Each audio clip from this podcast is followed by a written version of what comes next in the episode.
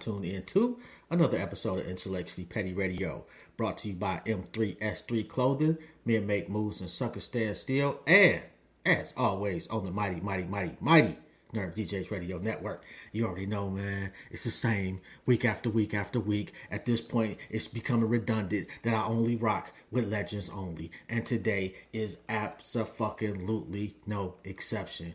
When I say R&B is back, I'm not saying that as as hyperbole. I'm not lying to you. I'm not talking shit. I need to introduce you to the greatness that is Brayla. How you doing, Queen?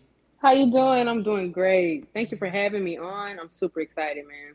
No, thank you. It is an honor and a privilege. I don't know what Aw. the fuck going on with my mustache though. What else? I'm like, man, I I'm was looking, looking at my hair. I got a little straight hair or something. Right, I'm, I'm talking. I'm like, damn, is that a curl or something? I don't know. Is that toothpaste? Right. I'm not sure. I'm sorry. Uh, Right. You gotta make sure. We thought we was good. anyway, um, how you doing? How's your family? I'm doing great. My family's doing great. I just got off the phone with my mom, so everybody's doing well. You know, I miss them since I'm not home in Dallas, but I miss them so much. But they always check in. They're always supporting. They're always watching. So they'll probably tune in today. So if I see them, if they pop in, hey y'all, I love y'all so much. So where you at now? Where where you located? I'm in Philadelphia right now. I've been here for almost two years now. I moved here right after college. Yo, that's crazy. I uh I interviewed uh Gillie Da Kid's son last week. Really? Yeah. I haven't met either one of them, but I've heard of them. So, you know. very, very humble cat too, and I believe Really? his sister sings. Oh, I love that. I love a singing family. Listen, that's why I come from a singing family. So I love people who come together in music and do something, you know, at least something in the industry.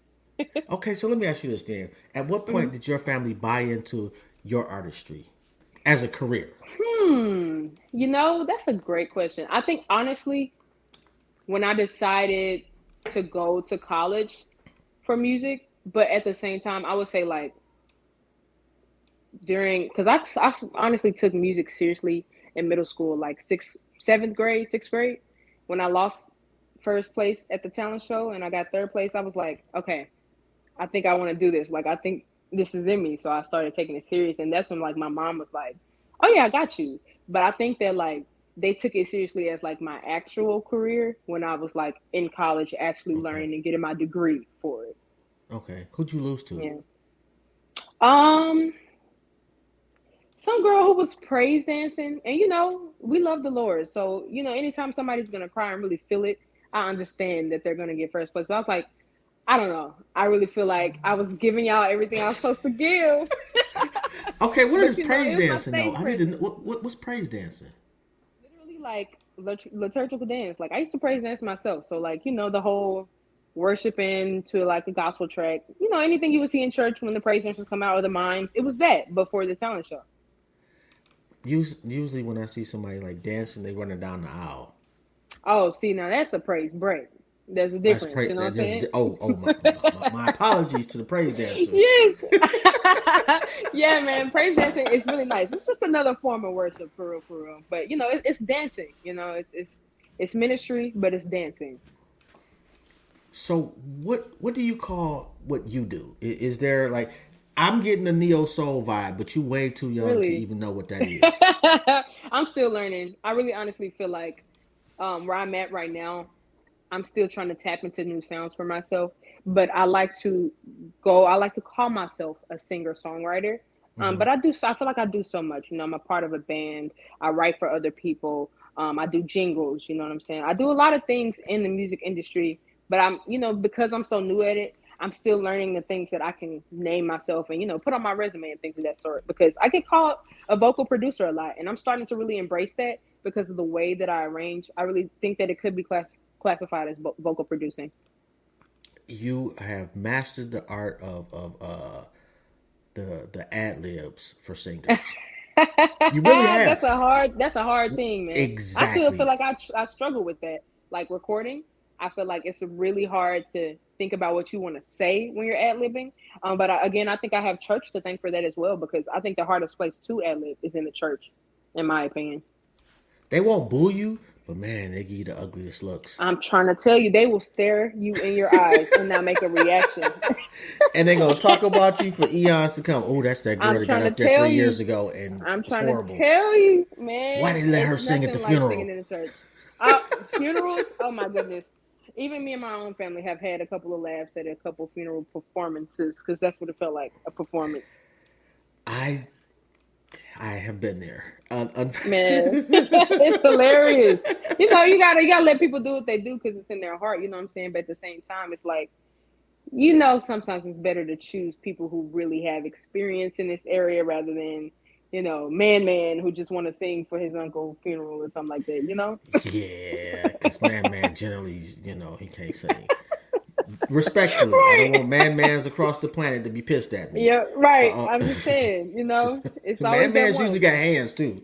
I'm gonna leave I, them alone. I, am trying to tell you.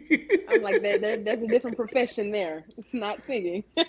so, what do you prefer? Songwriting, performing, or being in the studio? In the studio. And I have this conversation all the time because I believe that right now performing pays a lot of the bills. At the mm-hmm. same time, equally for me, like where I'm at in my career, I get a lot of money from working with other artists, writing with them, being a feature, just working at home in my own home studio rather than performing. But it's like an equal split. So for now, I'm indulging in all of it, but my main love is recording in the studio. Like there's just nothing like it. It's nothing like it. What's your process in the studio? Um, so I work in Logic. I get this question a lot as well. So I use the Logic DAW, and um, I have my mic, my interface, my computer, um, and it depends on what I'm going for. If I'm writing a feature, normally people are going to put me on second verse. Um, so I'll, you know, I'll listen to the song a couple of times, and then what I love to do is go in and like just record me like humming whatever I'm going to end up singing. Because lyrics is really the hardest part for me. Even though I got my major in songwriting, lyrics is still the hardest part for me to write. Um, just because you know you don't ever want to miss too much to make sure that you're connecting with the people that you're singing for. So you know I always like to go in there and just record a couple of like hums, kind of like mouthing what I'm thinking I'm gonna say, but not saying it, and kind of like going back listening to what I do. Then I crop everything and make it one track that's like a lead track. Then I'll go back and re-record that lead track with the words after I listen to it on loop for a couple of times, trying to figure out what the words are. And then I'll come back and I'll start adding the BGVs, which is usually the easiest part for me because the structure's there after the BGVs. So at that point, I'm just having fun, finding harmonies, seeing what makes sense as a melody. Um, but usually I do this whole process on live. I'm usually always recording my music on like Instagram Live or TikTok Live because it's it's really easier for me, and I love allowing people to see my process because you know a lot of times people really do have these questions, and it doesn't really take away from my artistry. I just feel like it brings me closer to the people who support me the most. I could never do that. Everybody says this. It's so fun though. Like it's literally so fun. I'm more um like back in my day, um, I was more a Missy type, you know, artist. You know, like I mm. didn't really want nobody else there. If you were not Oh, yeah. relevant to be to the mm-hmm. song, I didn't want you mm-hmm. in the studio. I didn't want nobody looking at me while I was I was rapping. You know, it mm-hmm. was just a it was a cathartic experience for me that I did not want to share with other people. I understand that. There's a lot of people who like around my friends groups that I like work with and stuff like that who have that same mindset. And I respect whatever. Like I always ask people whose music I'm working on, like if they prefer for me to keep it uh, under wraps or if it's okay for me to work on it on live, whether or not they want me to not say if it's for them, things of that sort. Because you know, it's really important that people get the rollout that they want for their music and that whoever it is feels comfortable with the way I'm recording it and with the way you record. So I respect people that don't want people in their sessions. Like I don't really like for it to be people in the room with me physically most of the time. Like I could do maybe someone I trust to give me a good point of view, like good um corrections, things of that sort. Like my engineer in Texas, like I like to just record with me and him, maybe two other people who actually help to the session and not just sitting there, you know, being a Yeah. bother or something of that sort. But it's all within the nervousness. Like everybody, we all have our own way of being nervous. Like my nervousness comes on stage. That's the only time I'm really like seriously nervous. But for other people, that's in the studio. When does that go away? Like hours after the performance. Really? it never yeah i'm like i don't know what it is i think it's just because you know i care about it so much and it's like i feel like for me, performing is like another spot that I feel like I could really grow on still. Um, there's always room to grow as a musician. I love. I always say I want to remain a student of music. So when I'm on the stage, that's when I feel like my most amateur, even when I feel my most experienced, because it's just like you're giving people like the real thing in real time, and that's always just like nerve wracking because a lot of people don't really aren't able to stomach the way I sing, and I, you know, I can't be mad at that, but to be able to sit there and like look at people not like what you do, it's, it's nerve it's nerve wracking, and even when people do enjoy it, it's just like it's a good nervous too. Like the butterflies that I get, like I I don't want to lose the nervousness because I love the butterflies that I get when people enjoy what, what I'm doing as well. And I'm sorry, uh, I just got to text my wife back. As you should. Do what you got to do. you know, I know how that goes. You gotta get those in. Listen, get it to her ASAP so she know what's going on. Let me ask you this: top Mm. 3 songwriters for you.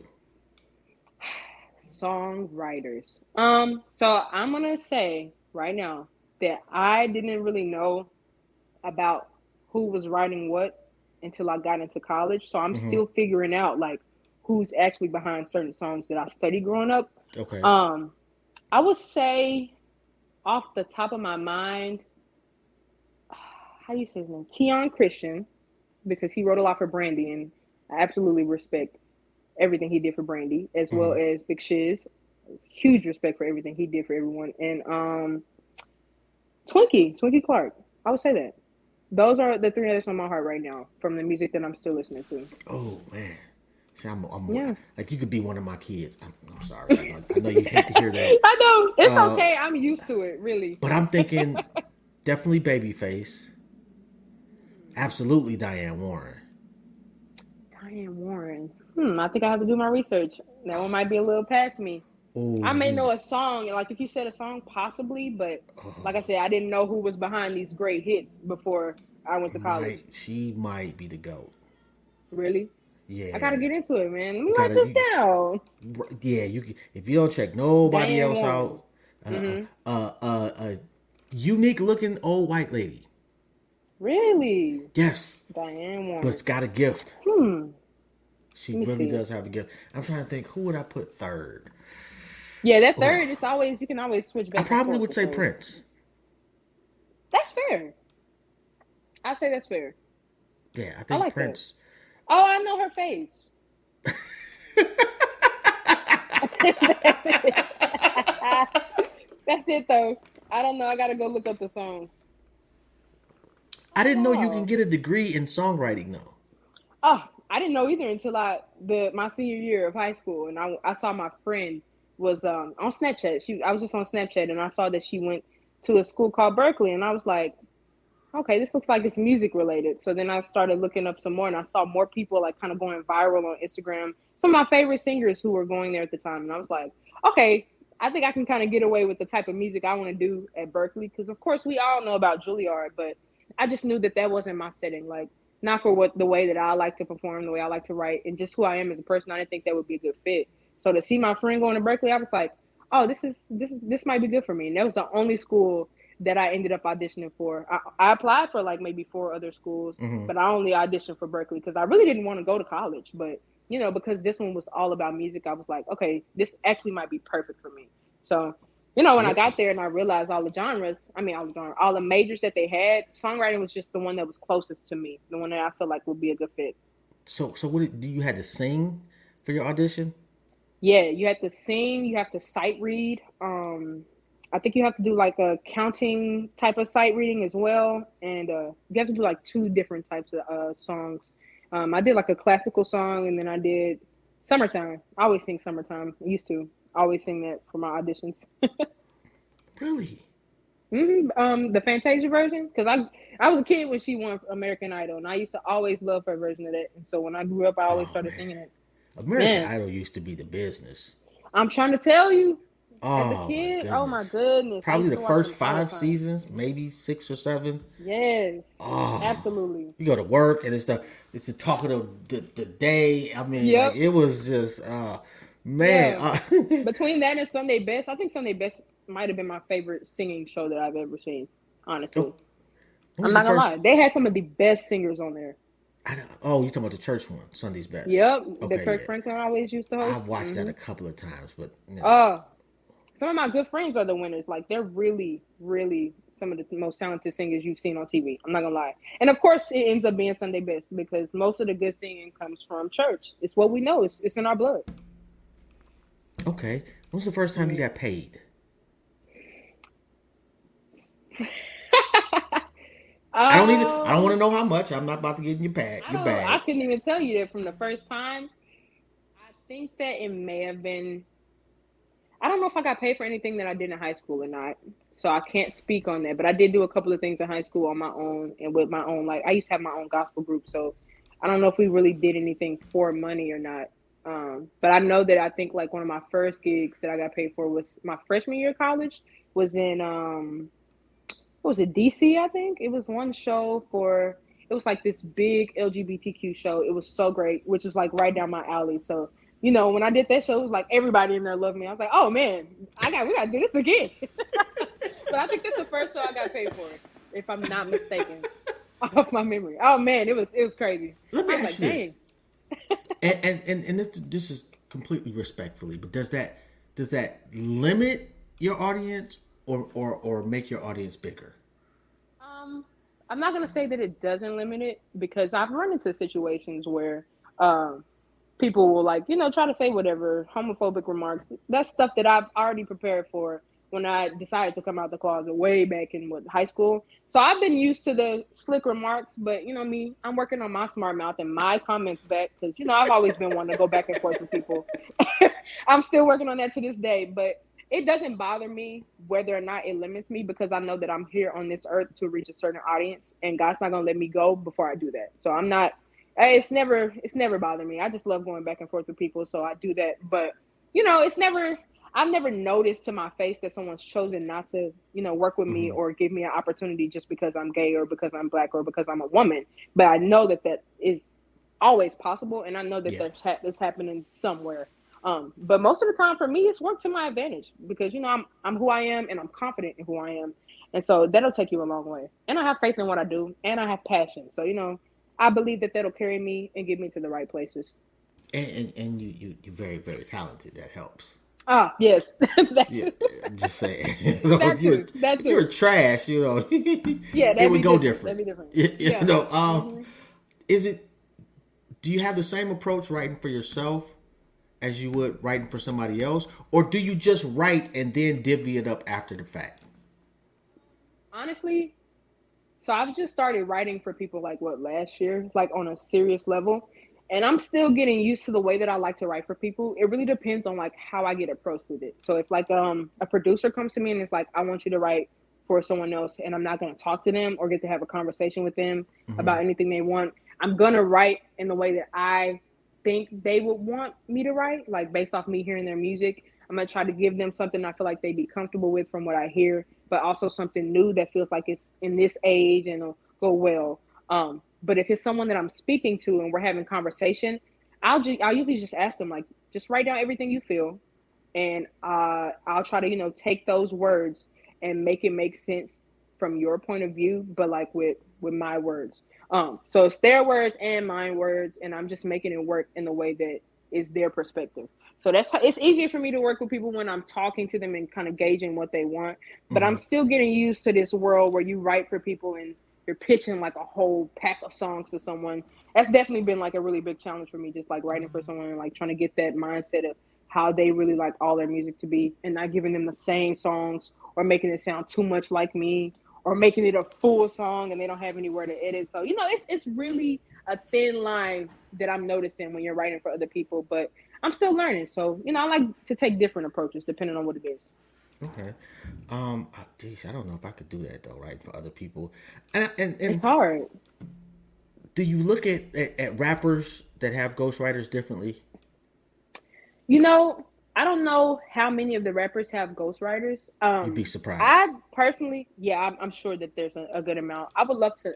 I'm still. I'm. That's what I want to know. Like, I really want to know who's writing for who and like how this process is going, so that I can, you know, figure out where I can fit in and make my arrangements for other people. But um, as far as rappers, I respect people who write for themselves more, but I always believe that we need those people who don't write for themselves because that's where we get to write for other people. Like if it wasn't for them, we couldn't write for other people. So, you know, I respect the, the people who don't have people write for themselves, but I don't judge anybody who's getting written for. Like I don't judge that at all. And especially if it's good. I think Drake has completely changed the narrative on that one. You know?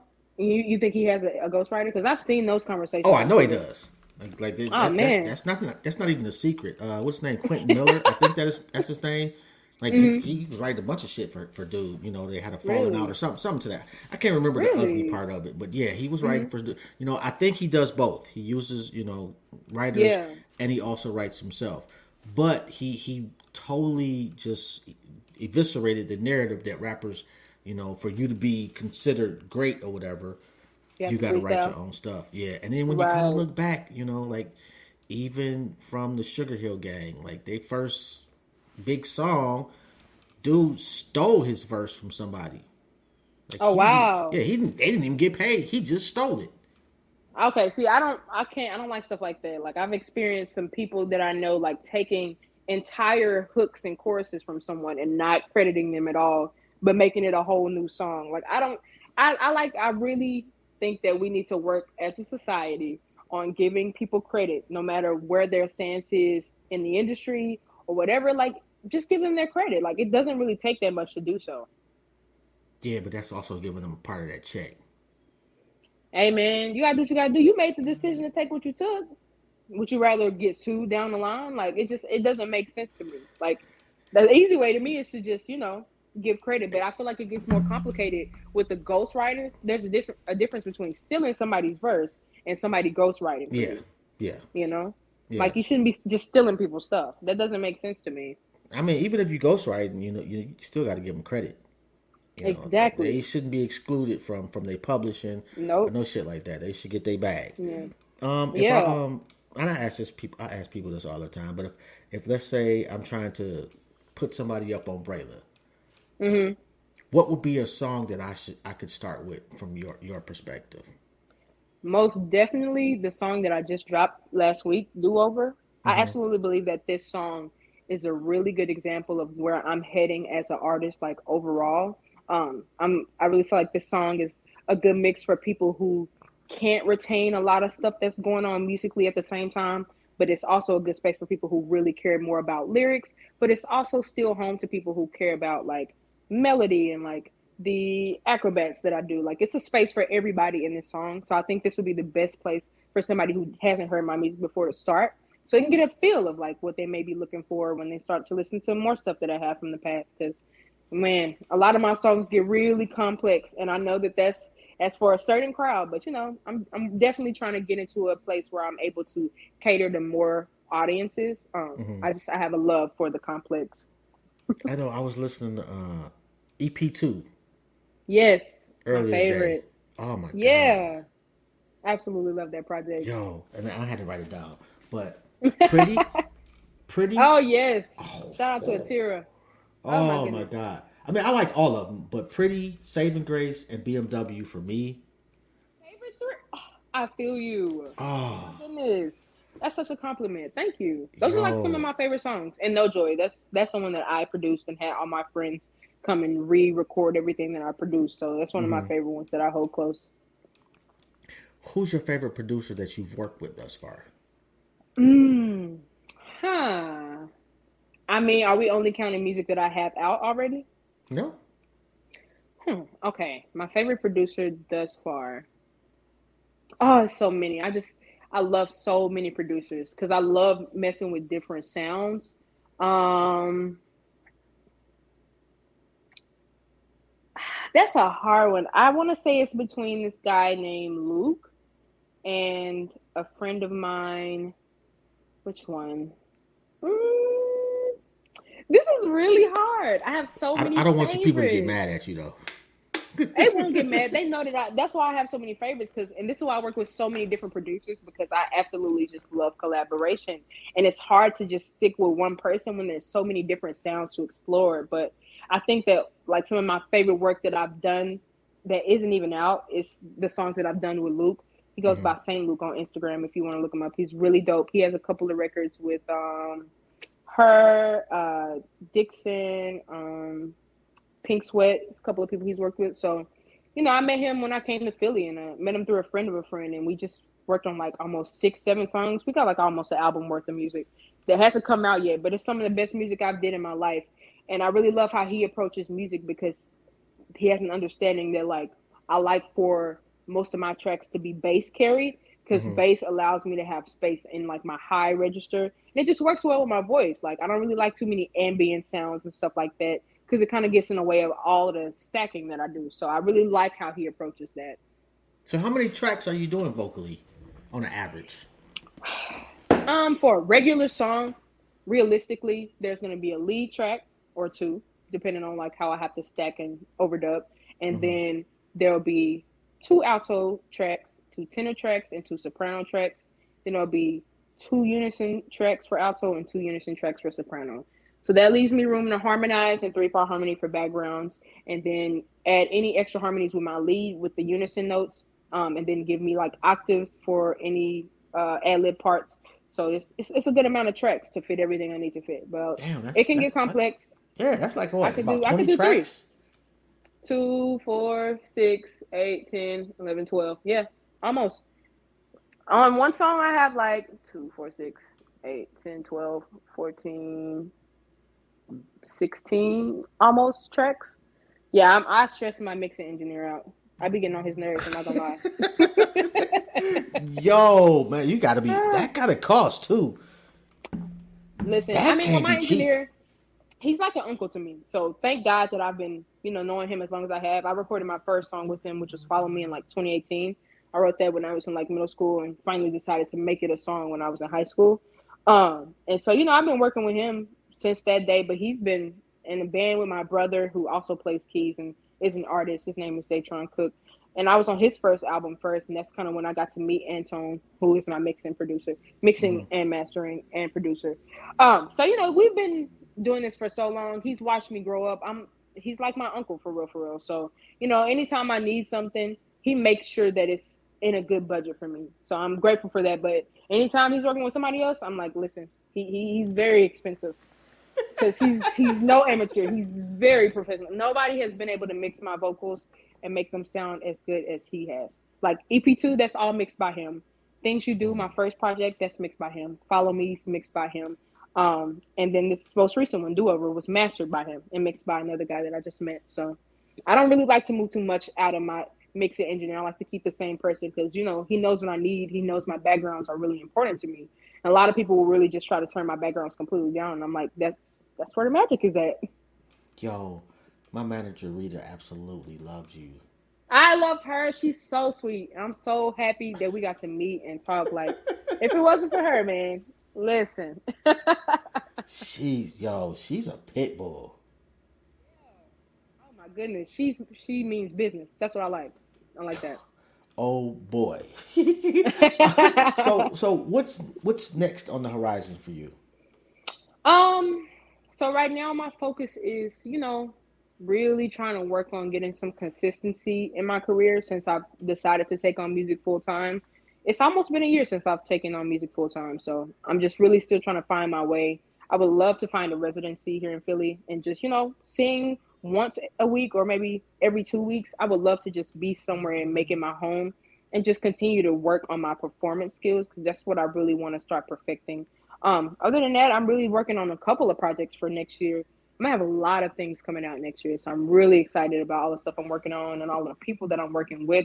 Um, so there's that, there's that, and then you know just trying to get out there more as a songwriter and write for more artists because I need to practice. How'd you end up in Philly? so I was uh, in Boston at Berklee, and then I met my girlfriend, who I've been with for almost four years this month. Um, and she moved out to Boston with me. Uh, and then after I graduated, we moved to Philly together because this is where she's from. Mm-hmm. So it just felt easier to move here than rather than move back home to Texas because that was just so far, and it was a lot right after college. Like it just it didn't make sense. So I was like, you know, I'm down to be in Philly because I wanted to get some networking done here and learn about the music scene because I don't know a lot about music history. So just being here in Philly, the stuff that I've learned about the music industry in itself and just like how much has come out of Philly, I couldn't have been happier to have moved here. Like it was a really good decision. So I'm happy to be here in Philly. Who who do you appreciate the most artistically out of Philly, just historically, not necessarily now, but going back? Mm-hmm. Um, I think for just for my experience and like what I'm doing, Jazmine Sullivan has been like my number one from Philly as like an artist, a respective like creative. The, the, toxic queen. Hey man, Heaux Tales, okay, man. Stay away from my windows. I have a respect for Jazmine so bad, man. She's one of my top three artists. Like of all time. Like I've been listening to her since I've been listening to music, really. So she's a huge inspiration in like who I am as an artist today. I have mm. a huge respect for her approach to music, um, her approach to arranging like her own background vocals and things of that sort, and really just her acrobats and things of that sort. Like I love her ability and agility to move around. Like yeah. so, you know, she's one of my favorites to come out of Philly as a singer. But if we're talking about musicians, I think that like my biggest takeaway from Philly thus far has been my friend Trey. Um, he plays drums. He goes by It's Treyway on Instagram. If you guys want to mm-hmm. check him out, um, he has taught me so much. I'm in his band now. We have a band called uh, Treyway and the Now Generation. You should check us out. We're gonna drop an album this coming year as well. Uh, but oh my goodness, the stuff I've learned from him, irreplaceable. I, I just there's really not a lot of drummers out here or just people period like Trey. So he's really taught me a lot about the city, about you know my confidence as a as an artist, um, even my swag as an artist. Like he's just put me and all of the people in the band on to so much. He's such a good person. I'm now the worship leader at his church, who um his mom is the pastor. So you know, I'm just really learning a lot here in Philly, and like those are like two people from Philly that I would say has inspired me the most. Is it easier to be a part of a band or a solo artist? Um, if we define an easy it's easier to perform in a band because I get to hide behind the fact that it's so many of us. Mm-hmm. Um, and normally, like I'm, I'm usually like a, a additional vocalist because he'll sing. Most of the songs we do is his songs and then cover songs. So most of the time, I'm a supporting vocalist. So it's not okay. as much work, which is what I love. I listen. Any chance I get to be lazy, I'm gonna take that. Okay. I only stand up and sing when it's my solo song and he's like, okay, we're gonna give you a song. Go ahead, I'll stand up out my stool. But other than that, I'm sitting in the stool. I got my tambourine. I'm here for supporting lines. That's easy. You know what I'm saying? And it's so much fun because I get to enjoy and listen to all of my peers. Like there's our keys players. His name is Juicebox. Amazing keys player. I mean, one of my favorites in this nation. I'm trying to tell you, he's blessed beyond measure. And then our uh, our bass player Izzy, so dope. His connection with Trey while we're playing A1. And then um our guitar player Ian, like, hey man, he got the Holy Ghost. We call him Holy, Holy Ghost Ian. Um, but just listening to them play, that's all I really care about. Like I, I love to sing, it's what I do, and I love to compliment Trey when he's singing. But really, I just love listening to them play because it's, it's such a crazy connection that we've built over this year that we've been a band, and it's just fun to be a part of. Like it's easy because of that. But I mean, you know, it's of course easy when I'm on my stage by myself, but it's not easy in terms of like I can be lazy. Like I have to make sure that the band is connecting with me, make sure that mm. the audience is connecting with me. Then I gotta talk. I don't like talking, so it's just like it's so many things that goes on when it's your really? own show. Like yeah, I, could, I really I could see you doing like a, a, a, a just a, a acapella sitting there on a stool you know, that's what I'm working on. I'm absolutely going to be doing a lot of those types of things coming forward. Like, I'm trying to get into that music video aspect where I actually like get some content on YouTube and things of that sort, and people get to actually experience me outside of live singing and stuff like that. So I'm gonna work on that this year. That's gonna be some stuff I want to I want to get out because acapella is like my favorite thing in the world. I think there's a park in Philly I only know this because of Tony Hawk the game. I used to be addicted to this shit. Um, oh god, one of my favorite video games of all time. Uh, but Fairmount? I want to say it's Freedom Park.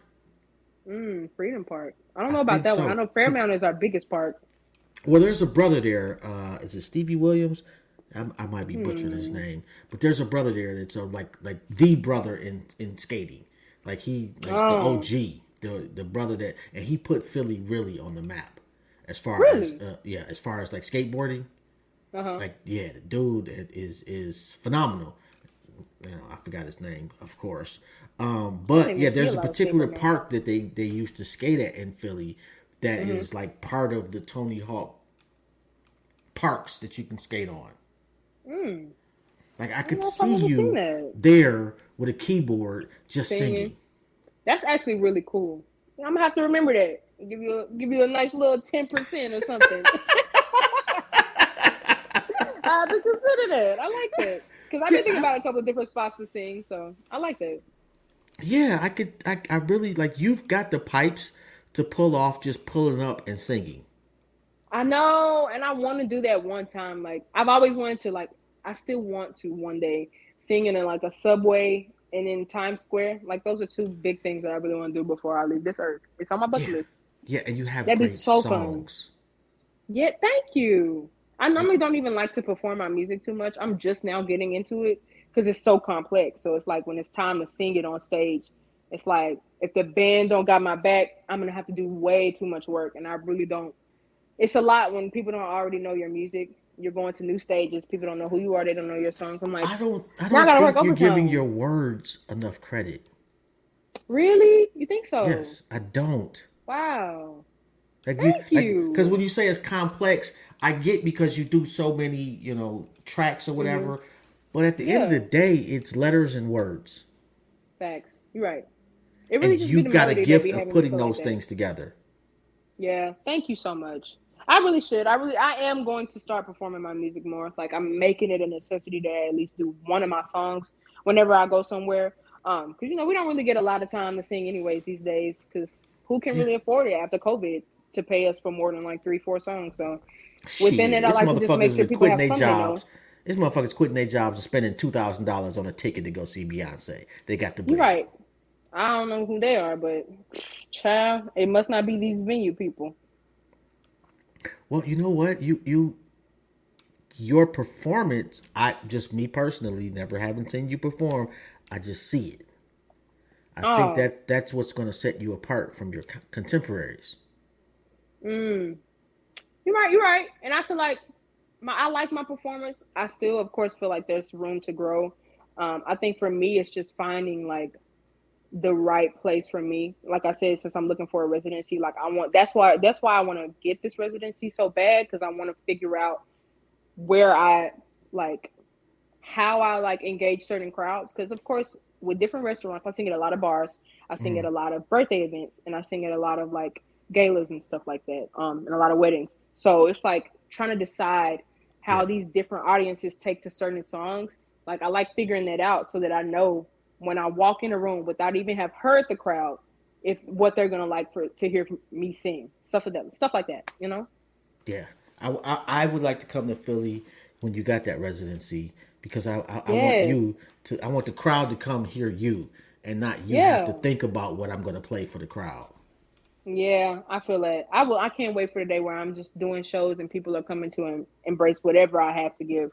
You know, a lot of times when you're at these venues, there's already a certain setting. Like in the in the restaurant, some restaurants are already known for jazz, so it's like you're already kind of making them a little uncomfortable because they came expecting jazz and you're doing R and B, but like finding the way that like how I sing, I like to watch what people react to, so I know what to build on. Like that's just it's really a fun part of performing, honestly. Mm-hmm. And then It's got, um, challenging though. Is it Malcolm X Day they got every summer in Philly?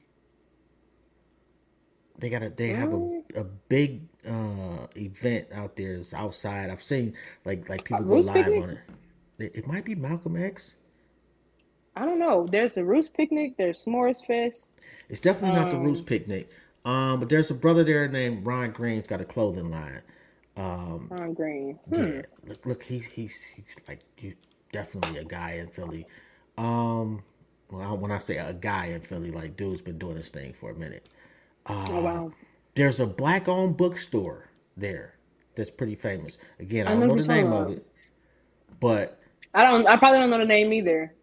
But I, would know call- I know I would look talking them about up and though. call them up. Yeah, Like that, Hmm. like start. Yeah, I gotta with- do my research on certain Yeah, that's that's how I would like if I if I were telling you, okay, this is well, I am obviously, I guess. Um, but my thing is, okay, you know what? Go where there's no audience. Yeah. People who need to build an audience, yeah, and need Yeah. to build their relationship. So, Mhm. so so your audience is the audience. Right. You're right. You're right. I like that idea, and I'm definitely gonna. It's really for me. I would love to do more than one restaurant because, like I said, since it's my full time, I really got the time to do more than one restaurant. So I'm gonna I'm gonna look around. I have to, of course, work and go and see what's going on in these places, and just get my name out there and let them know what's going on. Let them know I'm interested because a lot of times it's really just the fact that people don't know that I'm interested, and I've been having to learn that. Yeah. Um. So when you, you said you guys are dropping an album, when are you dropping it? Right now, we're working on the single, the first single that's going to come out. So that should be out at some point next month, if I'm not mistaken. But don't quote me on that because I'm I haven't even recorded my vocals yet. They just finished the music, so I'm not sure. But once the mixing is done, I think we we should be all good to go for that first song. So I'm thinking that's going to be this year. But the album, I'm pretty sure that's going to drop maybe top or mid of next year, if I'm not mistaken. Okay, and and it's pretty easy to pick a producer. You listen to some of the shit they've done before. Oh, I like that. I don't Yeah. like that. Whatever. How do you Mhm. go about picking somebody to mix for you or master your songs? So usually, I will not go and ask anybody to mix my music except for my um. I call him my uncle. I'm just gonna call him my uncle. My uncle Anton.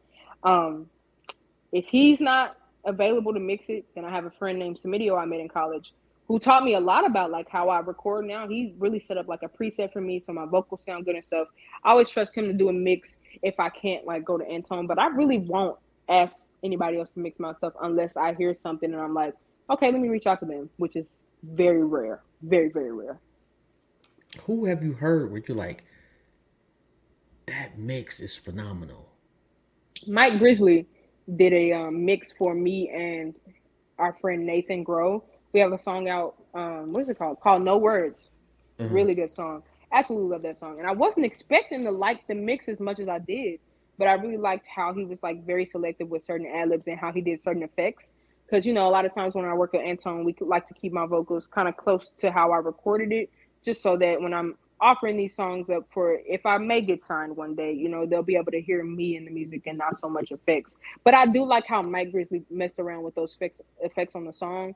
So he was one person who shocked me with his mixing skills. And then a person who just mixed Do Over, the song that I just dropped. Um, he's a friend of the other guy who's on the record with me, B Bearded.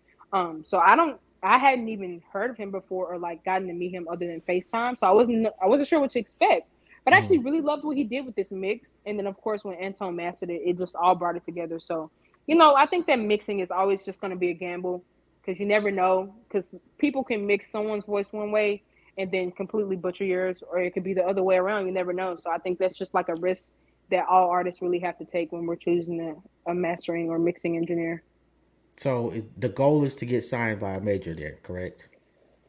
I wouldn't say that's the goal. The goal for me is just to be able to comfortably make music. Um, and I know that I may not ever feel like completely settled with the way that being an artist as a full time career is, but I just would like to feel like I don't have to reach out to anybody to get anything done. I think that's my main goal as an artist. And I would love to one day have my own, like, I don't know if I want a label. I know I definitely want it to be like a sort of school where we get to teach others and Mhm. kind of like help create bands and things of that sort. So I really want to venture into opening my own type of business one day.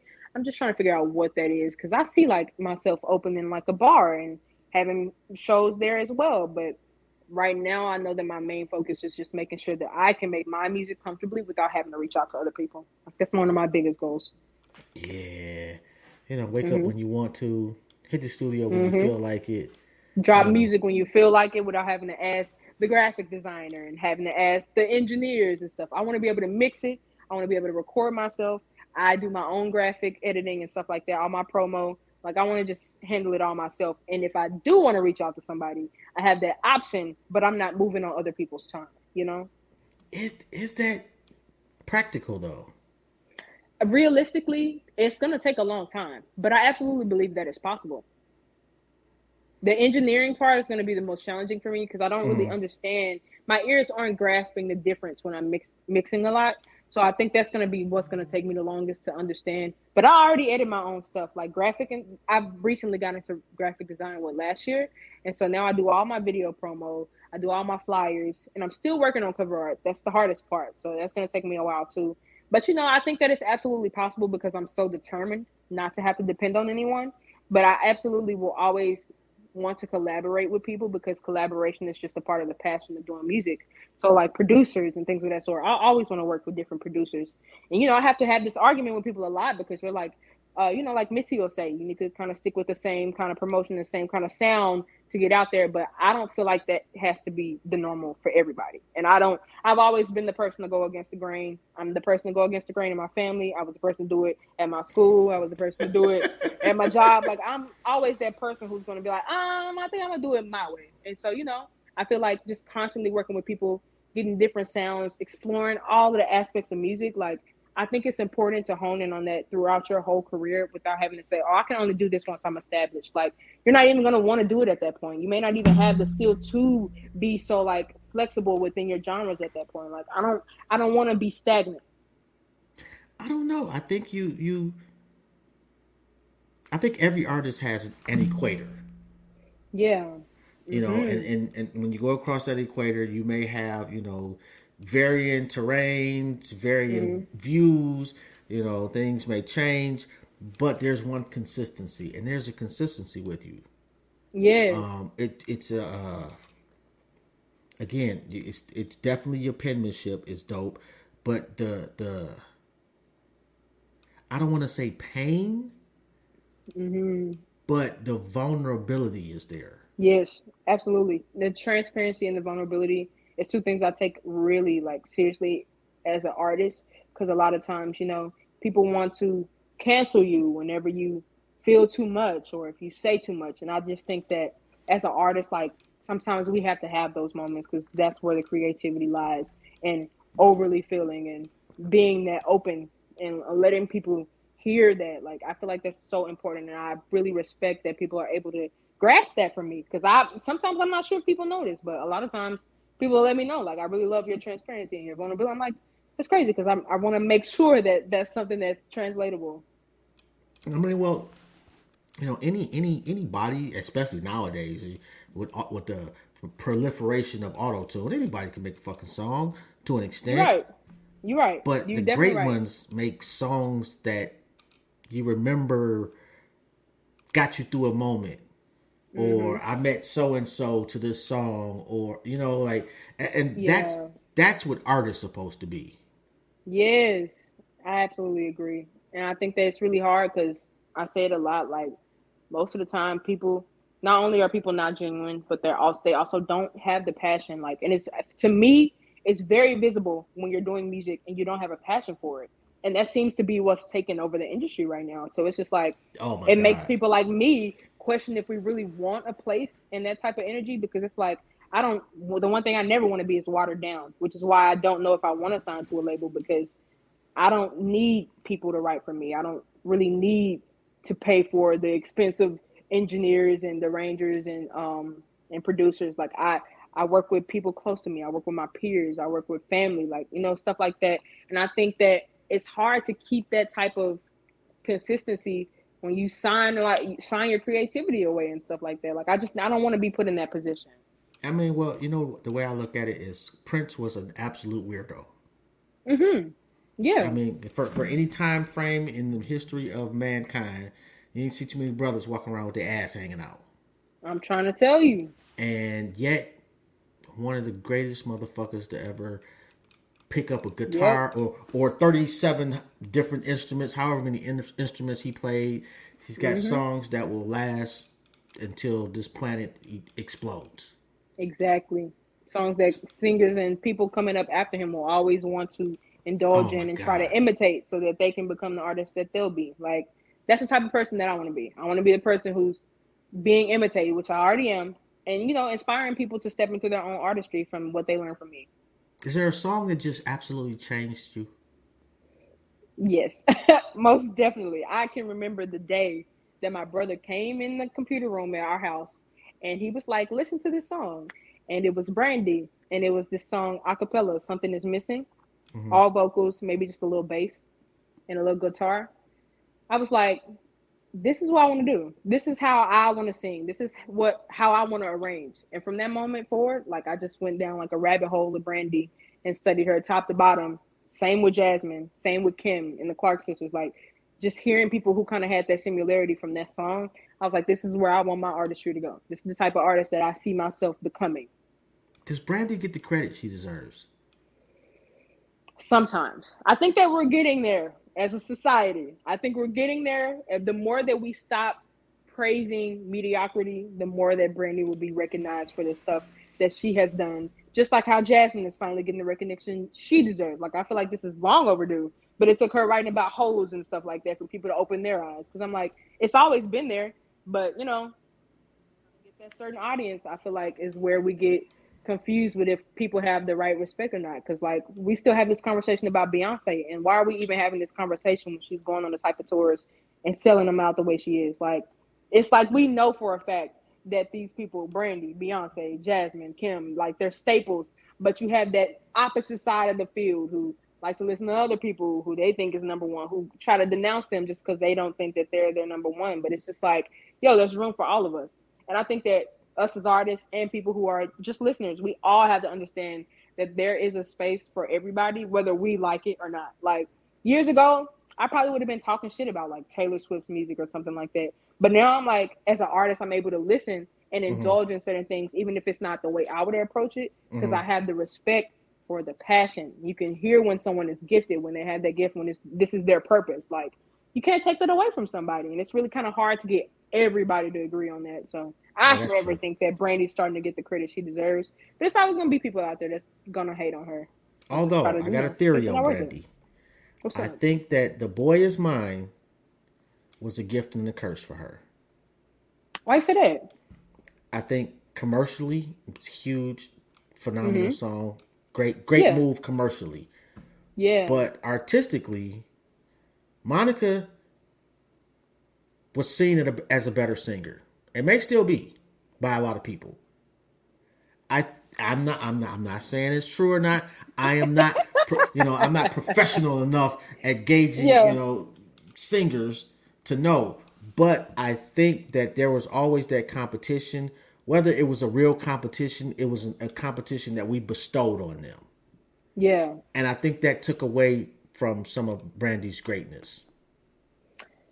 You know, I was so young when that was happening. I was only listening to the music and enjoying the music aspect of it. Um, so I don't really know too much about what it may or may have may not have done. I just know that when I'm around singers, they know who who who is her.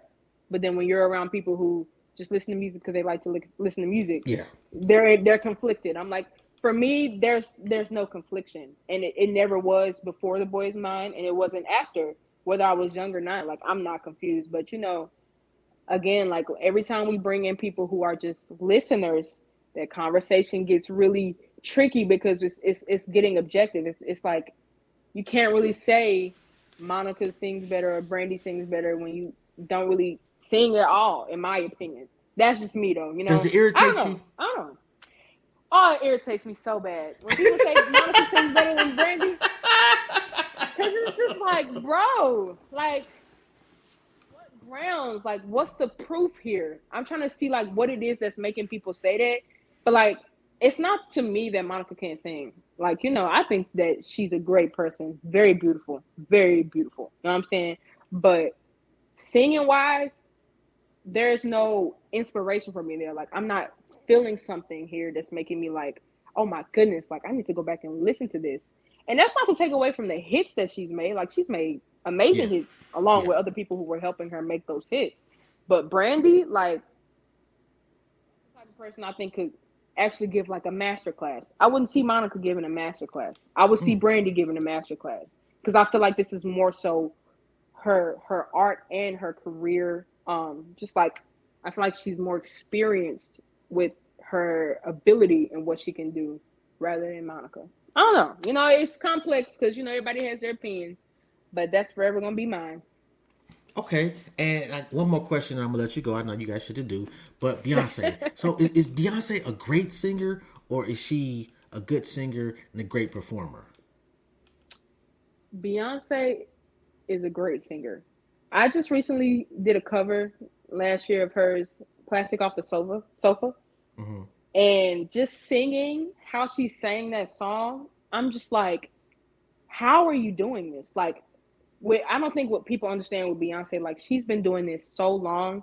That woman is like a pro at every aspect of what she's doing, Yeah. and it, it it really doesn't get any better than that in that aspect. Like, yes, she doesn't have certain agility that maybe um Kim Burrell has. Like, you know, they're not doing the same type of things, but at the same time, in the field that she's working, she's working that shit. Like, I mean, I've been listening to Beyonce since she was in Destiny's Child and I was a kid. And I had the little CD player, the little Doris CD player, and I was studying Destiny's Child CDs. I'm back to back. Trying to tell you. And then when she went solo, man, I had every CD, bro. And I'm just like, her music, her performance, but also her ideas, like you just you really can't take away from it. It's great. Like you cannot denounce the work that she's put in, and I just I, I will always appreciate that. And I hope that I don't that I don't get caught lacking on Twitter. If I was a kid and I was sleep on Beyonce, I'm sorry, y'all. I was wrong.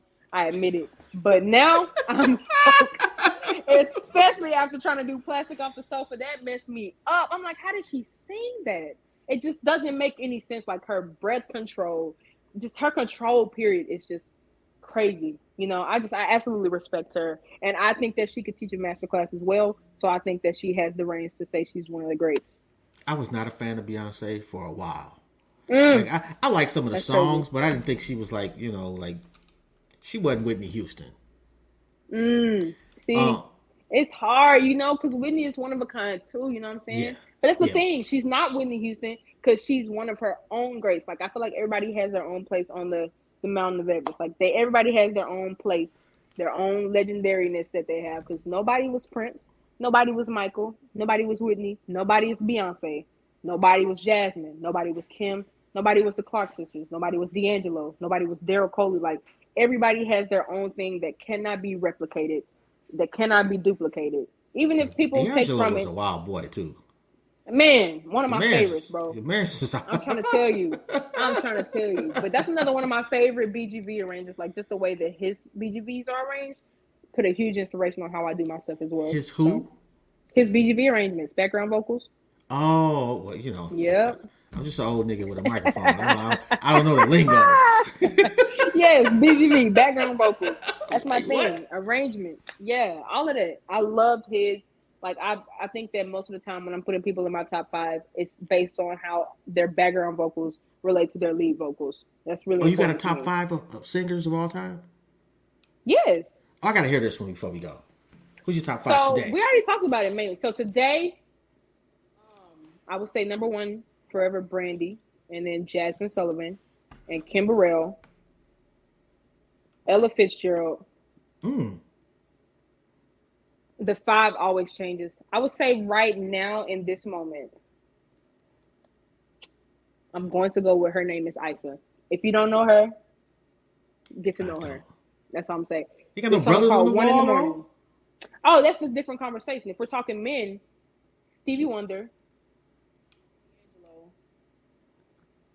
uh, Samote, Darrel Walls, the fifth is always interchangeable. Mm, I don't know if I have a fifth right now. I'm not gonna lie. It varies. Okay, who'd you say the third and the fourth was? Darrel Walls. So Stevie Wonder, Darrel Walls, yeah, from the Walls Group, absolutely. Okay, that must be gospel. Yes. hmm Okay, ne- never heard Yes, of. the Walls Group. They're they're not really much new. They um they've been in the industry for a good amount of time now. Um, Okay. but you should check them out. The Walls Group is really dope. One of my favorite gospel groups. They're all siblings. Really dope, man. Okay, Really and who was number three? So Stevie Wonder, Darrel Darrel Walls, Samote.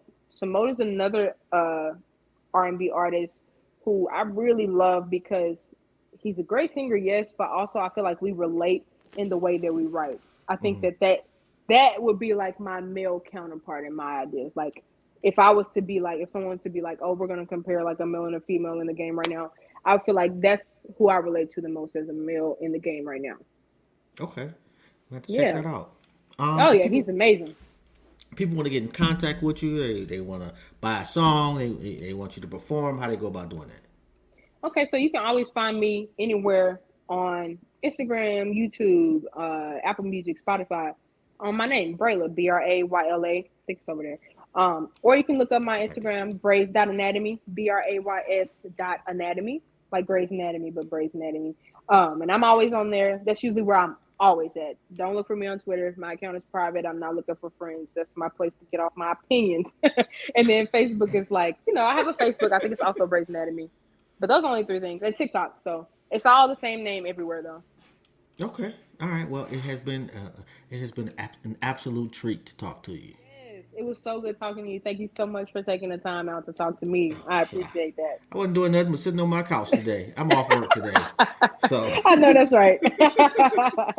I Well, thoroughly you thoroughly again. enjoyed it. But thank you. yes. No And thank you. Rita. Anytime.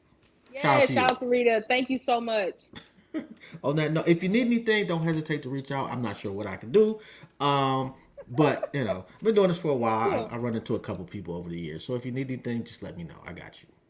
Absolutely. I hope to keep in contact with you. And thank you one more Oh, time. Thank you so much. No doubt. Yeah. Have a good one. All right. Have a good one. All right, peace. All right. Bye.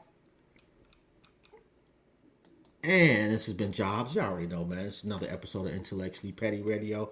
Man, what a joy! Just, just a, just a wonderful soul, a beautiful spirit. Um, make sure y'all go out and y'all check out Brays Anatomy on Instagram. And uh, man, me, me, oh, this, I know she got new stuff out. Go check out the new music. Um, go back and check out EP2 also. Oh, fucking phenomenal. Um, I'm, I'm absolutely certain you're to hear her name in the future. Anyway, um, that's just been another episode of Intellectually Petty. I said that already. Y'all have a good one. I'm out.